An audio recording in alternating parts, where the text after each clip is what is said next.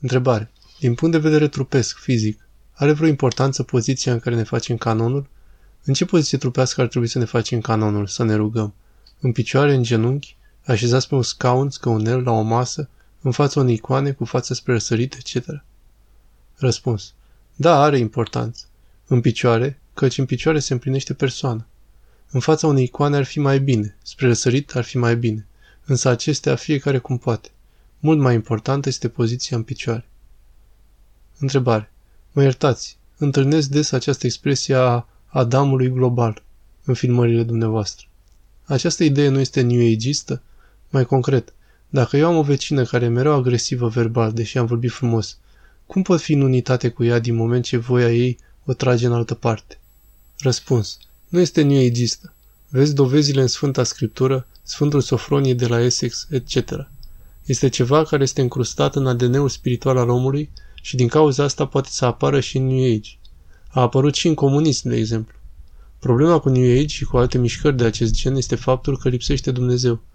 Nu se poate realiza această unitate prin mijloace proprii, ci numai prin Dumnezeu. În cazul tău concret, tu poți fi în contact cu ea, ea nu poate fi în contact cu tine. Și asta reprezintă chinul ei, iadul ei. Tu trebuie să o iubești de săvârșit. Asta nu înseamnă că trebuie să-i validezi agresiunea și sau să te expui valului de ură care vine de la ea, ca și în cazul unei boli contagioase. Trebuie să-l iubești pe celălalt, însă îi eviți cauza pagubei care vine de la cel bolnav. Întrebare. Faptul că nu suport nervos răul din lume și îmi vine doar să plâng aproape la orice contact uman, înseamnă că am nevoie de ajutor specializat sau că am o slavă de șartă atât de ascunsă încât îi cred pe toți răi și pe mine mai bună, dreaptă? Răspuns. Nu neapărat. E vorba de o sensibilitate ridicată, pe care dacă o folosești după Dumnezeu și cu Dumnezeu, poți să ajungi măsuri mari. Însă ai nevoie de duhovnic, răbdare, rugăciune și simplitatea nădejdii. Întrebare. Ce înțelegem prin păcat împotriva Duhului Sfânt și nu se iartă în nicio circunstanță? Răspuns. Deznădejde. Atunci când omul nu mai crede că Duhul Sfânt îl poate mântui, nu se mai iartă pentru că omul însuși nu mai dorește, speră să fie iertat, deznădăjduit fiind de toate. Întrebare. În educația copiilor noștri, cum putem face trecerea de la supereroi din filme, jocuri, video, etc. la Hristos? Răspuns. E nevoie de răbdare și să le acordăm timp și exemplul nostru personal iubitor. Întrebare.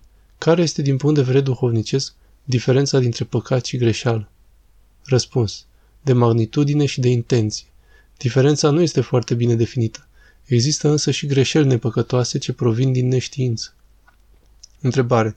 Care e definiția cuvântului Dumnezeu? Răspuns. Depinde ce înțelegi. Din punct de vedere filologic, provine de la Domnul Zeu, adică stăpânul tuturor zeilor. Se referă la atotputernicia lui Dumnezeu. Întrebare. Dumnezeu pedepsește pe cine iubește? Răspuns.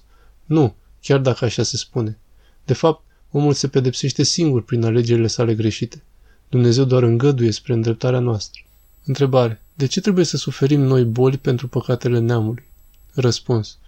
Nu neapărat pentru păcatele neamului. Vezi articolul de pe site De ce există atâta durere, Părintele Teologos.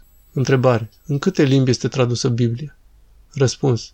De departe este cea mai tradusă carte din lume, în 704 limbi. Problema este că este foarte greu de tradus și multe lucruri de fapt nici nu se pot traduce așa cum ar trebui. Întrebare.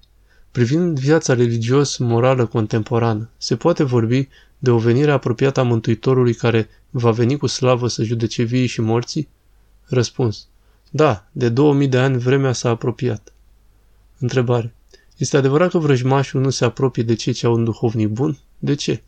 Răspuns. Pentru că duhovnicul îi acoperă cu rugăciunile sale și îi păzește cu povețele sale după Dumnezeu. Întrebare. Dacă diavolul sau alți îngeri, neavând trup, a putut totuși să cadă și să schimbe starea în rău, atunci de ce nu mai poate să-și o schimbe iarăși în bine? Dacă a putut să se răzvrătească, de ce nu mai poate să se pocăiască? Răspuns. Vorbește Sfântul Dumitru Săniloae pe tema aceasta, de asemenea și Sfântul Dionisie Areopagitul. Este vorba de faptul că diavolul a ales cu toată hotărârea sa. Eu merg pe aici. Există un absolut distorsionat în gândirea sa ce provine din încrederea în sine. Desigur că teoretic poate să se întoarcă, însă nu vrea. Întrebare. Păcatele împotriva Duhului Sfânt nu sunt iertate nici atunci când sunt spovedite? Răspuns. Păcatul împotriva Duhului Sfânt este deznădejdea. Omul deznădăjduindu-se nu mai dorește să fie iertat.